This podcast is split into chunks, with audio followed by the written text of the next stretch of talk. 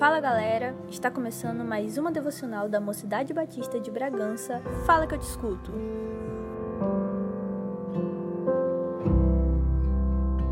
Salmos 42 Como a corça anseia por águas correntes, a minha alma anseia por ti, ó Deus.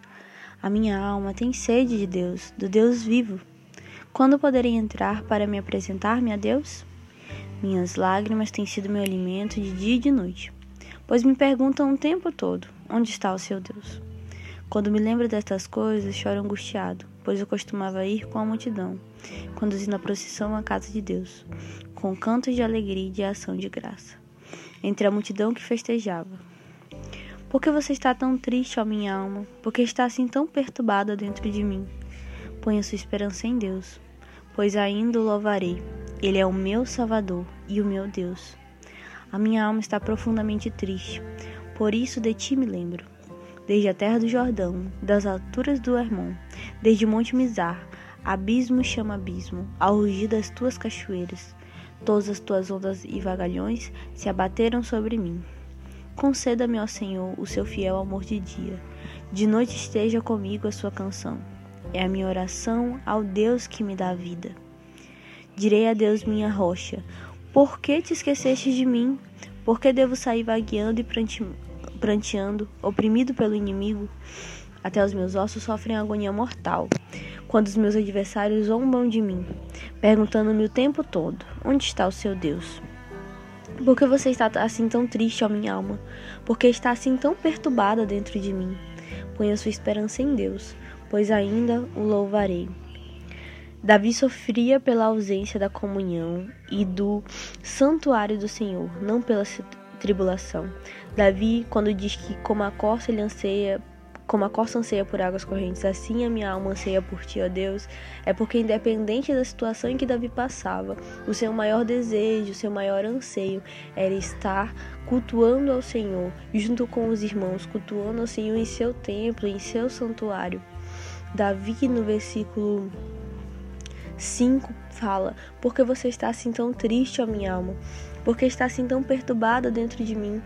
Põe a sua esperança em Deus, pois ainda louvarei.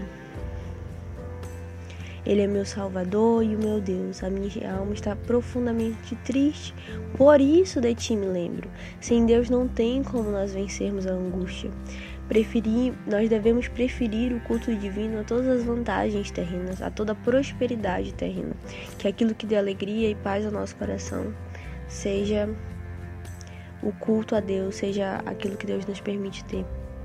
As nossas tentações chamam outras tentações, e é por isso que nós devemos entender, como o próprio salmista fala no versículo 5, que o remédio a tudo isso é pôr a nossa esperança em Deus, é saber que é Ele que nos, que nos ajuda a vencer a angústia, não por, pela ausência de tribulações, mas saber que Ele é o nosso Senhor e saber que a, a paz que nós devemos ter no nosso coração pertence a Ele. E Davi, ele luta veemente contra a sua alma, contra a sua dor. Ele luta veemente contra a sua carne. Ele diz à sua carne que confia em Deus. Ele diz à sua carne que ele pode colocar a esperança em Deus. Ele diz à sua carne e à sua dor que ele é o meu Salvador, o meu Deus. Lá no versículo 9 ele diz: Direi a Deus, minha rocha, por que te esqueceste de mim? Por que devo sair vagueando e pranteando, oprimido pelo inimigo? Até os meus ossos sofrem agonia mortal quando os meus aniversários zombam de mim, perguntando o tempo todo onde está meu Deus. Ele lembra a alma dele dos cuidados de Deus. Ele sabe que Deus é a sua rocha. E ele fala no versículo 8: Concede-me ao Senhor o seu fiel amor de dia e de noite. Esteja comigo a sua canção. É a minha oração ao Deus que me dá a vida. Davi anseia pelo culto ao Senhor. Davi sabe que nada e nenhuma dor terrena pode se comparar àquilo que nós podemos viver em Cristo Jesus. E Davi sabe que ele precisa lutar todos os dias contra a sua carne, porque a nossa carne não reconhece a soberania de Deus. O nosso coração pecaminoso esquece que nós devemos pôr a nossa esperança em Deus.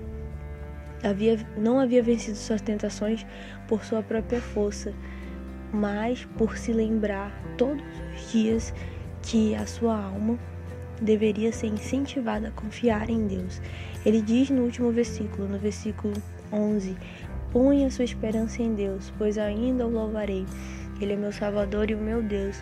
Ele repete o versículo o versículo 5, no último versículo, no versículo 11, para deixar bem claro a sua alma nessa oração de que ele acreditava no Senhor e que ele depositava sua confiança e sua esperança no Senhor.